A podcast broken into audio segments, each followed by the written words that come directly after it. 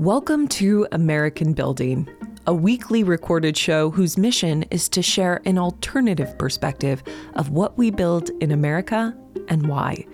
Together, we discover how the work of the real estate industry connects to every American. In season two, we focused on how buildings changed as a result of the pandemic. In this season, we're revisiting conversations from previous seasons to see where Americans put their heads down at night. Together, we will discover the many definitions of home across the New York City metropolitan area, which includes over 23 million Americans. Each week, we'll visit a new building and explore complex and confusing issues related to housing access to see what they can teach us about ourselves and our country. We'll meet those who work to develop in thoughtful and impactful ways, who build neighborhoods to be more sustainable, affordable, accessible, or inclusive, who labor to create thriving communities and transform the lives of generations to come. Through their stories, we will humanize often polarizing topics. Profound, surprising, and hilarious, this show is for developers and builders with boots on the ground, for innovators trying to find ways to improve our industry, for the policymakers and public employees, and for any person who has walked by a building and wondered why. And now, your host, award winning architect turned developer and startup founder, Atif Qadir, AIA.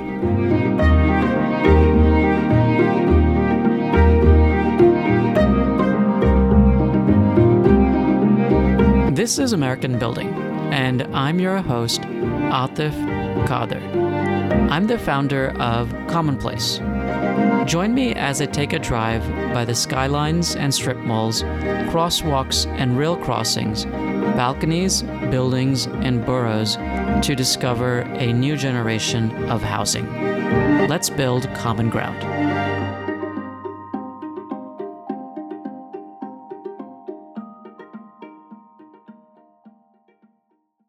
In this episode, you will learn about the term workforce housing and how it is used.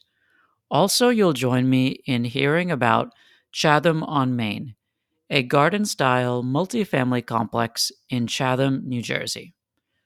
Workforce housing is a type of unregulated, affordable housing that typically serves middle income workers like teachers, healthcare providers, and retail clerks. These are folks who usually are not eligible for regulated affordable housing either through voucher programs like Section 8 or through units subsidized by the Low Income Housing Tax Credit Program. As real income growth has flatlined since the 1980s for this category of people, housing has become relatively more expensive for them. The global financial crisis and the pandemic exacerbated the issue of housing affordability because of rapid inflation combined with tanking housing production across the nation. The percentage of middle income workers who could afford market rate housing has declined, creating the need for unregulated affordable housing like workforce housing. For example, in San Diego in 2021, 19 workforce housing units were created with city subsidies at the same time that 10,163 market rate units were built. In a great article for the Brookings Institution, researchers Tiffany Ford and Jenny Schuetz provide a primer on workforce housing. I want to highlight a few points from their article. In well functioning housing markets, middle income families shouldn't need subsidies. The term workforce housing is not only imprecise, it is controversial. Many poor households who receive federal housing subsidies are employed, so why are those subsidies not considered workforce housing? The link to the article is in the show notes. In this episode of American Building, I am sharing an edited version of the conversation I had in November 2021 with developer and investor Peter Brosens. Peter is a founding partner at Stolar Capital, a New Jersey based firm focusing on developing in the greater New York City area and providing preferred equity nationally. Prior to Stolar Capital, he worked at JBG Companies in Washington, D.C. He is a graduate of Columbia University, just like me. Enjoy the conversation. And if you are interested in more stories related to housing and impact, visit the Commonplace website. Commonplace is the company I founded to make it easier to finance impactful real estate projects. Thank you so much for being here with us, Pete. Thanks so much for having me, Atif. Uh, it's great to be here. Absolutely. Who all are the team members at Stolar Capital, and how did you meet them, or how did you come to them if they weren't your siblings? yeah, no, I, only one of them is my sibling. So Kyle Petrelli, who started mm-hmm. Stolar with me, is my best friend growing up in high school and college. He was actually my best man at my wedding. Mm-hmm. He are you from Maryland, or where are you from? No, I'm from Westchester County, so about an hour north of the ah, city. Okay, you're from New York. Okay. Yep. And so he went the investment banking route, uh, mm-hmm. JP Morgan. Then he went to business school actually at Maryland. We started in July 2012. And the other team members came naturally. You know, Joe Carroll, very, very good friend of mine, same analyst class at JBG with me. So, mm-hmm. so I, we worked alongside each other for four years. He went to Wharton Business School mm-hmm. after mm-hmm. Uh, JBG, then worked related for a couple of years and then I twisted his arm to come join us as a partner.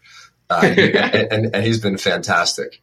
Kyle Land and Joe is more of a CIO and spearheads the acquisitions for this pref and mez fund that I'm sure we'll mm-hmm. talk more about later on the podcast. Kyle Land was uh, an intern and he's now a partner of the firm. Mm-hmm. You know, we had about 20 interns, a lot of really smart guys and gals from Columbia and NYU. Mm-hmm. And Kyle was just a really, really hardworking, really trustworthy guy that kind of earned my respect very early on. And he essentially now runs asset management and construction management.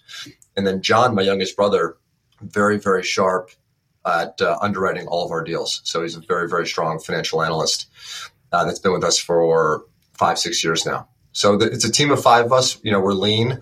I think as we grow these two platforms that we're currently working on, that, that again, that we'll talk about more later on, mm-hmm. the team will naturally have to grow. Uh, but we're trying to keep it as lean as possible right now. Excellent. So I think that might be a good uh, point to transition to the project that we are discussing today, which is Chatham on Main. So talk to us about the city of Chatham and this specific uh, site.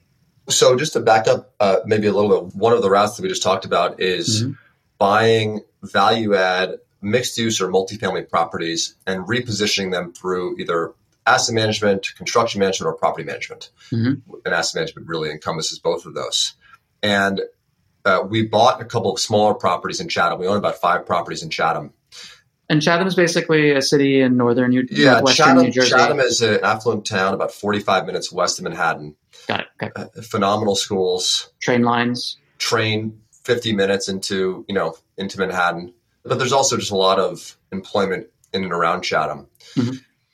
And the goal of this business is to find institutional size assets and enter into a typical GPLP relationship with one mm-hmm. institution because so much of our previous business has been raising money from you know, started very early on with friends and family, and then it became, and then expanded fairly quickly. So now we have about 100 mm-hmm. high net worth investors that are fantastic. I mean, they become family, but when you're raising money for an asset, as you know, you can't take a dollar from this one and a dollar from that one. Right? Yeah, well, and certainty of close is just really important. Yeah. And so when you go to them, uh, sometimes you approach them with an investment one month and they're on vacation or they're busy, mm-hmm. and the next month they want to give you a lot of money. And so certainty of close becomes a real problem. So, mm-hmm. so to go into this asset a little bit, then we can we, we can talk about you know kind of how this asset came to fruition and kind of how mm-hmm. we arrived at this thing. It's a half mile from the train, kind of in between Chatham and Madison. It's 118 apartments, 72 bedrooms, of 48, uh, 48 one bedrooms. And it was completely mismanaged. I don't want to get into too many of the details, but the previous owner just wasn't taking care of the property. Mm-hmm. That may be an understatement.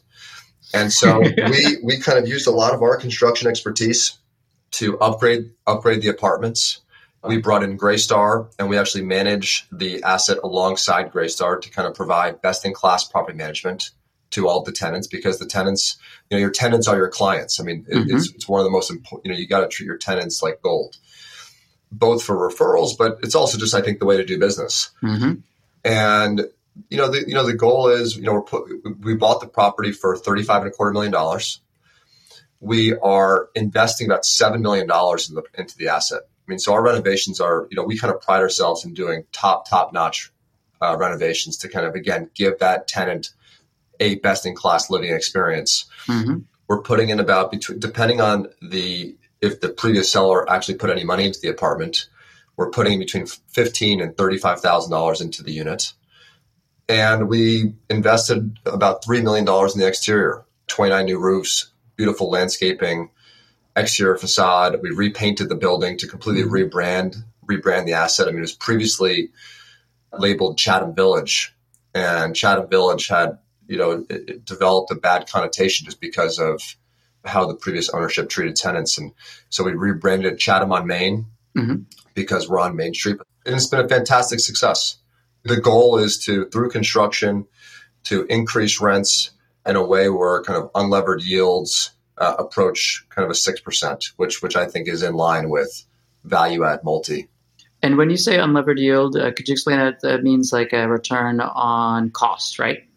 Yeah, I mean, you know, NOI over kind of your all in basis to date. So I think in a couple of years, our NOI over that total basis uh, will be around a 6%. Okay. And then this sounds like an interesting operational challenge in terms of repositioning it. How did you find this deal and what was the process of closing it like? Yeah, it's a great question. So, so how we found this deal is, you know, I mean, I think one of, you know, I think real estate is all about relationships. Mm-hmm. And so, a previous colleague, a guy who used to work at Stolar, uh, named Sid Desai, who now works at Advance, you know, it's one of those things where you know he left Stolar, but we, we remain very good friends, and, and mm-hmm. we still talk frequently, and I think that's really important. And he introduced me to Stephen Feinberg at EverWest, and Stephen just joined EverWest, and we naturally caught up. And I was talking to him about you know kind of some of the opportunities that we are looking at. He immediately jumped to this property, and we were in the process of acquiring it and about to go look for an LP. Mm-hmm. And now he's our LP, and and they've been a fantastic partner for us. I mean, we had about three ex BlackRock folks. And at EverWest, I think there's two or three ex BlackRock folks as well. Mm-hmm. And so when I spoke to my my existing investor base, they said, Peter, you couldn't be partnering with with a better company. And it's proven to be mm-hmm. true.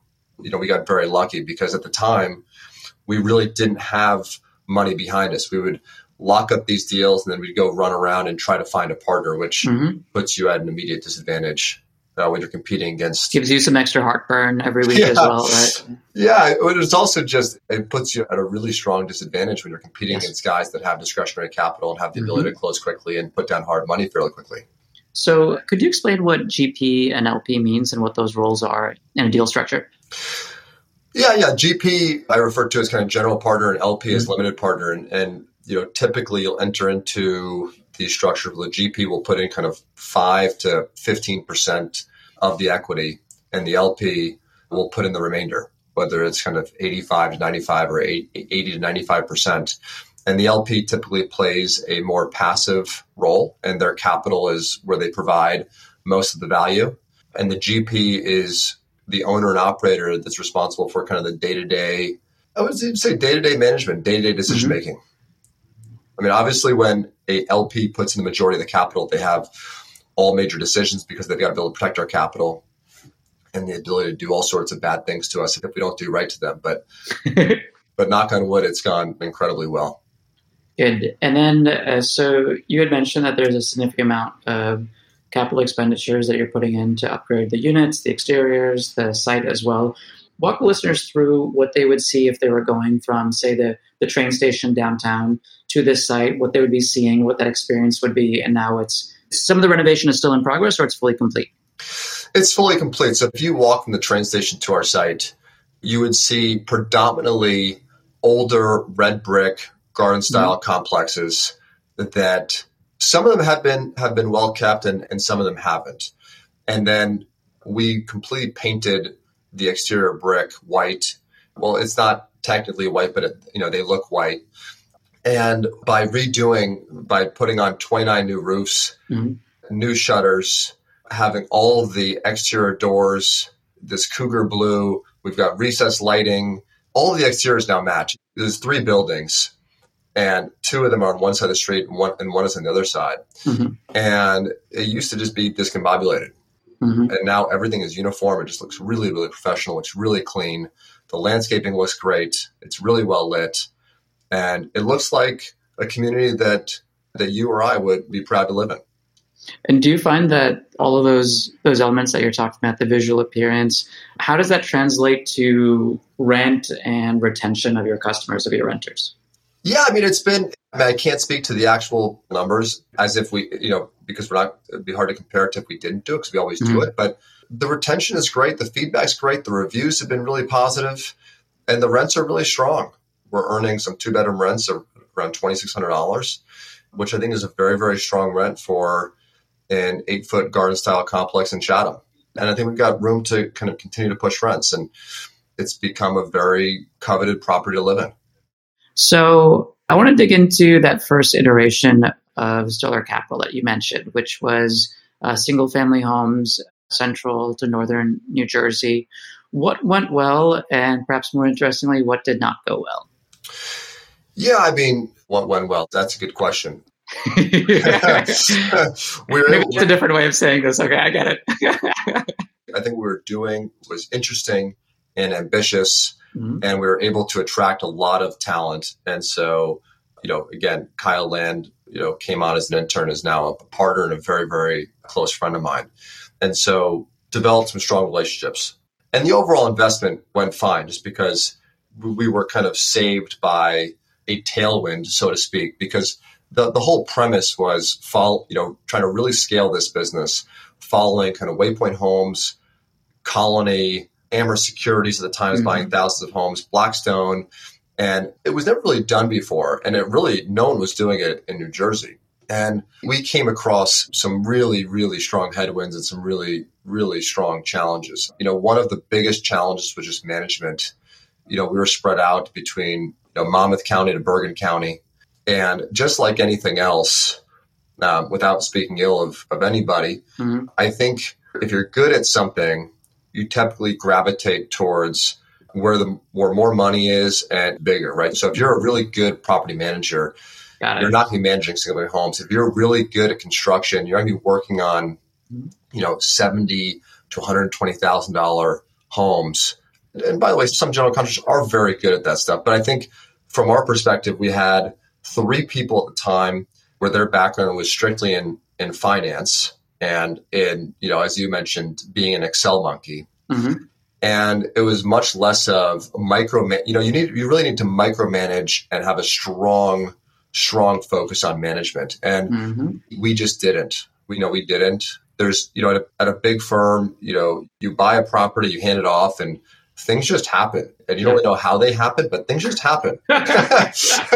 And and that's not the case. That's not the case at a, uh-huh. at a small company. And when things fall through the cracks things really fall through the cracks. Yeah. And we also were a little bit naive. You know you mentioned i was 26 a little bit young to start mm-hmm. something. And so you know we're a little naive and we, you know you know one of our first ideas that we had was to kind of go into some of these rougher neighborhoods and really try to distinguish ourselves from the rest of the landlords by being incredibly tenant friendly, mm-hmm. put some more money into these projects, and in return they would they would treat us really well.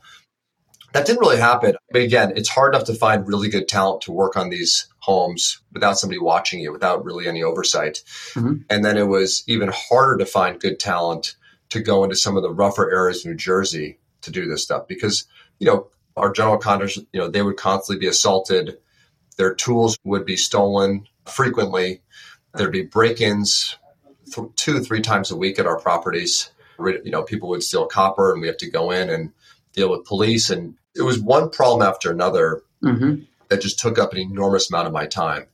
Where we said, you know, we took a step back and said, kind of, what are we really good at? Mm-hmm. What does our skill set kind of cater us, or you know, you know, lead us to doing, you know, to, to some success. And it was larger multifamily assets and being more of an investment professional mm-hmm. than a micromanager.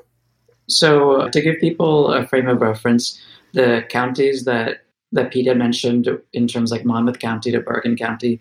New Jersey is a relatively small state, but that distance could be anywhere from one hour to maybe four hours, depending on traffic. So the ability to be able to go across the Garden State is one thing that requires a lot of planning and preparation. That's why they, they function as relatively different markets, the different parts of New Jersey. And uh, you mentioned this idea of, of looking for houses in some of the rougher neighborhoods. That made me think of when my family emigrated to the United States, of the golden rule that my parents always had is they wanted to buy the worst house in the best neighborhood. that way they didn't have to deal with any of that agita that, that you were just talking about. Yeah, no, I mean, it's, I mean, you're spot on. I mean, you know, I remember, you know, we talked briefly before this podcast, but mm-hmm. one of my previous colleagues was held up at gunpoint mm-hmm. and they stole my car in Newark. And by the way, I think Newark is a fantastic city mm-hmm. and there's a lot going for it. And, and I think Newark will do quite well in the next five to 10 years. But there are still parts of Newark, you know, maybe close to Irvington or on the southwest side that, that still can remain, you know, very, very rough. And, and this was at 1 p.m. and it was 70 degrees and it was sunny outside. It's not like we were hanging out there at 8 o'clock at night. But no, we took a step back and, you know, really focused on kind of larger value add multi. We developed a couple of larger buildings, one in particular in Morristown mm-hmm. that. So Morristown's another large town, city, historic, nice downtown, northern Jersey. That's basically the idea, right? That is the idea. I mean, it's about an hour west of Manhattan. It's about 15 minutes west of Chatham. You know, it's you know, people say it's Hoboken West. It's it's the second people call. It, I think it people, was. The, people call Hoboken Brooklyn West as well. yeah, yeah. It's got a fantastic fantastic downtown, very vibrant. Yeah. If you live in Chatham or Madison or any of those towns, you know, usually go into Morristown to eat, drink, socialize. There's also a lot of businesses that are in Morristown. And so it really, a lot of the action circles around what's called the Morristown Green. Mm-hmm. And our project is about 50, 60 yards from the green. So that was one of the larger projects that you've done. And talk to us about some of the other developments that you've worked on over the past couple of years? The other developments we've worked on are relatively small. You know, we've got one that we're trying to get off the ground in Chatham that we've got two partners on that are, that are both mm-hmm. fantastic partners, both Vertical and KRE. We had one in South Orange that we just couldn't get to work. We worked with the town for about five years. We were trying to develop student housing about 3 mm-hmm. blocks from the downtown. And our main focus is value add large commercial properties. And, and, Morristown was a very large property for us. I mean, Morristown mm-hmm. was about 80,000 feet, 54 luxury apartments, over about 20,000 feet of commercial space. It took all the energy out of me to, to kind of continue to do ground up development deals in northern New Jersey. So let me ask this. So you said it took you five years to try to get through approval. So I'm a city planning commissioner in Hoboken, so I know exactly what you're talking about. But for listeners that don't, what happens over five years to still get to a no? Like, what is happening? Yeah, I mean, that's that's a great question. As you know, probably better than I do, you know, development's funny because to a lot of folks, when they say, "Oh, you're a real estate developer," they immediately think of these sexy renderings, these amazing construction projects, you being or Donald Trump, one of those three, yeah, or, or, Donald Trump, uh, without getting into politics, and, and, you being able to pull all the strings and having all these guys work for you, and then you just make all this money, and it just couldn't be farther from the truth. I mean, at least in our experience, being in development, it's essentially like being in politics. Mm-hmm. You know, so much of your time and effort is behind the scenes, working with city planners, city officials getting your project approved. I mean, nothing in New Jersey, unlike New York City, nothing in New Jersey is as of right. Even if you have the necessary zoning, you still have to go in front of the planning board so they approve your design. And what kind of, I'll just add one thing is what makes this so complex is that there's 554 different municipalities in New Jersey, which is like the size of like this. That's how big it is. Yeah. And each of them has their own planning commission, their own zoning commission, and their own city council or equivalent town council. No, you're absolutely right. And they've got their own agenda and they've got developers that they like for one reason or another. They've got some developers they don't like for one reason or another. and then they've got their own agenda besides putting developers and, and actually approving developments. I mean, they've got, mm-hmm. and they also have to run a town, which isn't easy. And, and so for that project, we ended up getting a 30 year pilot which is you know a payment in lieu of taxes. Mm-hmm. So New Jersey, at you know the, the, fiscal state of New Jersey, I don't want to go into too much, but but but it isn't the rosiest picture. And so you know people say that people can move, and you're seeing a lot of movement to mm-hmm. kind of some of these Sunbelt areas in the Sunbelt and and business can. I'm actually surprised this year that New Jersey didn't lose a congressional seat. Yeah, yeah, and so and businesses can also move as you kind of read the news. You know, these companies moving out of New York and California to tax friendlier states, mm-hmm. but buildings can't move. And so historically, when, when towns and, and states have gotten in trouble, you know, one of the first things they do is they look at property tax for large commercial assets and they can go through what's called a reval or revaluation process. Mm-hmm. And so a 30 year pilot essentially locks our taxes in as a percentage of our effective gross revenue. And there's some step ups, but it starts at about 11 and a quarter percent. And so very, very important, you know, for us because taxes could double or even triple. And just so, so just knowing, having certainty in, in, in what your cash flows look like was worth going back and forth to the town over, over this pilot for a substantial amount of time. And also, you know, you are an architect, mm-hmm. but they like to play architects and they are not architects. Okay. and they like to play designer and they are not designers. And they really have, with every tweak of the design and every tweak of the actual plan, mm-hmm. costs can greatly change one way or another. Mm-hmm. And they don't really care about your costs. And so they'll change things like they made us vent everything out to the roof. And whereas opposed to if you were exterior wall, right? That's the cheaper way rather than everything exterior up. wall with you know either PTAC units or magic yeah. packs, but they had us vent everything out to the roof. And this is one uh, change among many that just mm-hmm. going to continue to add to our costs and our bottom line. Was that because of noise or because of perceived quality of not having heating units on through the wall, like the visual? No, pure visual aesthetic. Uh, yeah, pure visual aesthetic. They, you know, they didn't want to see it. And the building's beautiful. And and by yeah. the way, I think you know, I think I would agree that that buildings without these small louvers, you know, do look better. But I don't think it's that big of a change. And but it, it was just, you know, you've got to close, or to be yeah. competitive, you've got to close in these properties really, yes, and take on a lot of risk. And then you're kind of at the town's mercy, so mercy. to speak, on on how they end up getting designed. And for you know our investors i think will do fine mm-hmm. but when you're working for you know when, when you're working on a project for five six years there's only so many fees and promote you can take before the investors don't do well and yes. so you're, you're really you're, you know us as a business yeah we're really not making that much money i mean if you factor in all the years and, and, and all the time that we put into it uh-huh. and so a much more scalable model for us was buy existing fix existing mm-hmm. either through the unit renovations or through property management or through exterior renovations and buy build relationships with fantastic institutional partners and kind of continue to keep moving and we started to look at growth markets and what we found was when we looked at these growth markets you know we kind of took a step back and, and said are we the best sponsor to be buying these deals mm-hmm. in, say, Tampa, Florida. And we, we really came to the resolution that we're not. And so we said, okay, how do we get exposure to these markets without actually buying these properties outright? And we started this preferred equity and mezzanine loan platform mm-hmm.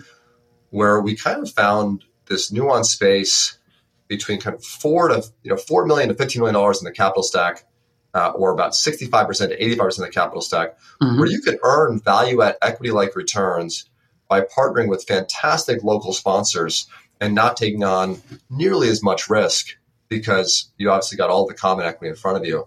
And so that's really where this preferred equity and mezz platform, how it started. Because we originally wanted to invest our own money there. And, you know, we just didn't, it would be the equivalent of somebody from Florida investing in Chatham where we own mm-hmm. six properties and, you know, we own you know, we know almost every seller and every owner. You know, we know the town pretty well, and I just don't know how well they'd be able to compete with us.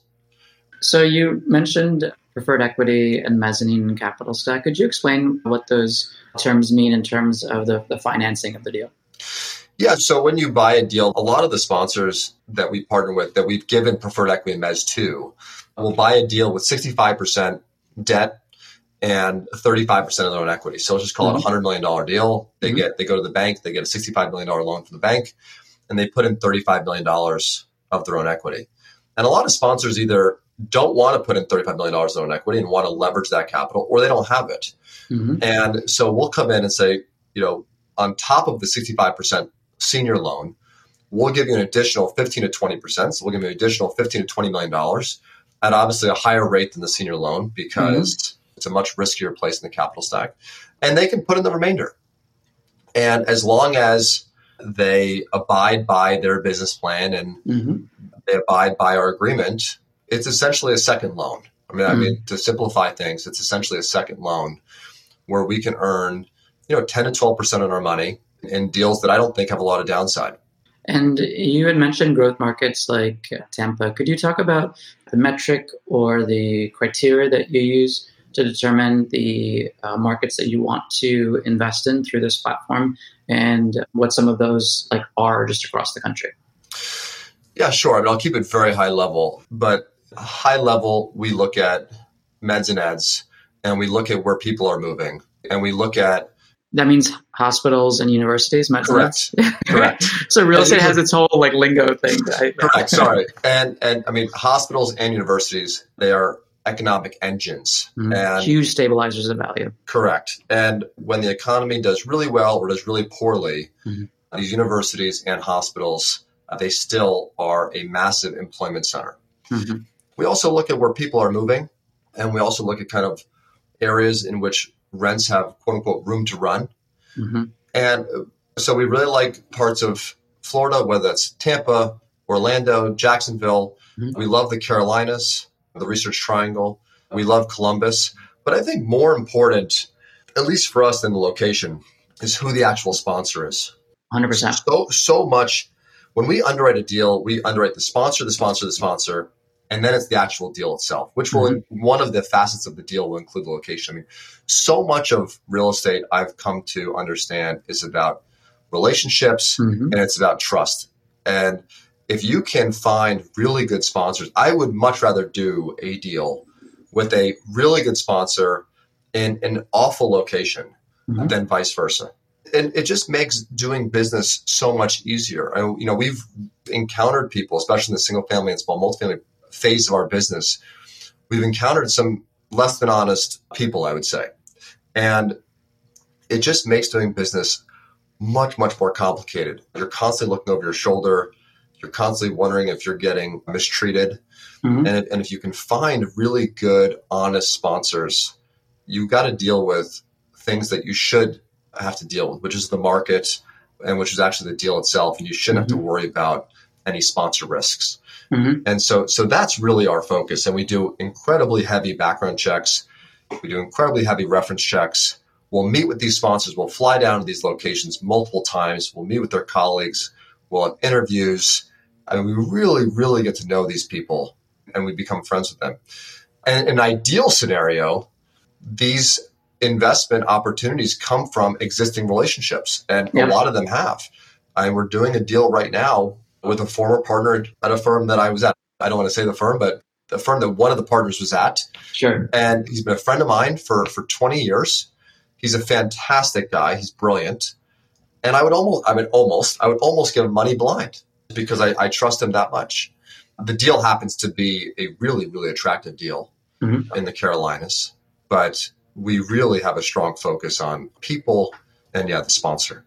I think what you're describing in terms of the sponsor being such a critical part of these types of repositioning deals uh, is very similar to the way that early stage venture capital investing happens. Since we, we just came through a $2 million seed financing round for Redist, my technology company. And as the, the conversations that we had, uh, in a similar way, you talk to 200 people to get 20 people to invest. That's just the way it works. Sure. Uh, similar to real estate. But the conversations always began with the sponsors or the, the founders of the firm. Then you talk about the meat and potatoes of the business. And then to really close the deal and make it happen, it always comes back to the conversation about the sponsors. And are they the right ones to be doing this startup technology company, or are they the right ones to be doing this uh, repositioning of a huge asset next to Duke or UNC or anywhere else in the Carolinas?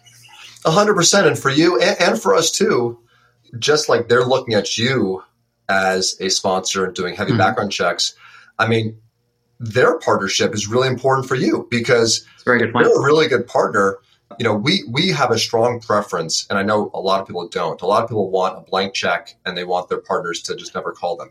And we're, we're the opposite. And I think yeah. are the opposite too, where we really want active partners, which mm-hmm. means people that we can kind of use as a sounding board, people that will help grow our business, mm-hmm. people that will go out of their way to make introductions for us if we do right by them, if we do well for them, because that's that's how we've grown in the past. Yeah. And their capital is usually a little bit more expensive. Mm-hmm.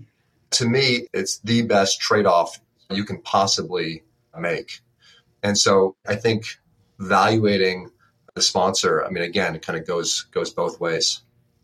Yeah, I think that's that's a huge that's probably the biggest piece of advice that I would have to anyone that is getting started as a developer is looking for this long term in terms of building relationships, whether you're talking about in the beginning of the conversation on Chatham and Main in terms of the renters, this idea of seeing the renters uh, not as annoyances, but as like the, the lifeblood of your business sure. and treating them in an honest, direct way in terms of your contractors and the people that are doing the work for you to make sure that your beautiful building is going to be beautiful and functional and everything else and treating them honestly. And then in terms of your investors, uh, finding the right partners that treat you well, but also that you make sure that you treat them exceedingly well and provide them any information, anything that they need.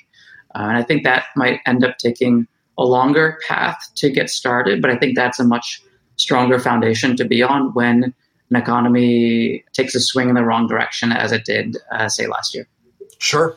You said it really well, and I completely agree with you. So cool. What do you see the next five years of your business being? Yeah, it's, a, it's another great question. So I think we're going to continue to expand on our two businesses, which mm-hmm. is investing in preferred equity and mezz and mezzanine loans mm-hmm. in growth markets across the country with experienced sponsors. Mm-hmm. We are in the process right now. We're about to start the next week or two. We're about to go out and try to raise, you know, we raised a $10 million fund initially. Mm-hmm. Through co invest capital, we've ended up investing a little bit over $20 million. Mm-hmm. And we're targeting on the second raise somewhere around $50 million. Mm-hmm. And so in the next five years, you know, our hope is go from $50 million to potentially 100 or $150 million and kind of continue to grow those funds as long as we can find, continue to find attractive deals that provide really strong risk adjusted returns to our investors in those funds. Mm-hmm. And then the second business is to actually be the sponsor ourselves and to own and operate large institutional size multifamily deals. And what we did was a couple of weeks ago, we entered into a partnership with a large family office where they would backstop the debt and equity so we could close cash and we can close with certainty, which sellers really appreciate. And the idea is to have Chatham on Main, which is you know total capitalization around forty three million dollars, mm-hmm. have that be the first of many deals that we do in Northern Jersey. Mm-hmm. And I mm-hmm. think for the next five years, if we're successful in owning and operating kind of three, four assets in New Jersey, I would love to expand Stolar into other markets, whether that's parts of the Carolinas, whether that's Columbus, whether that's parts of Florida.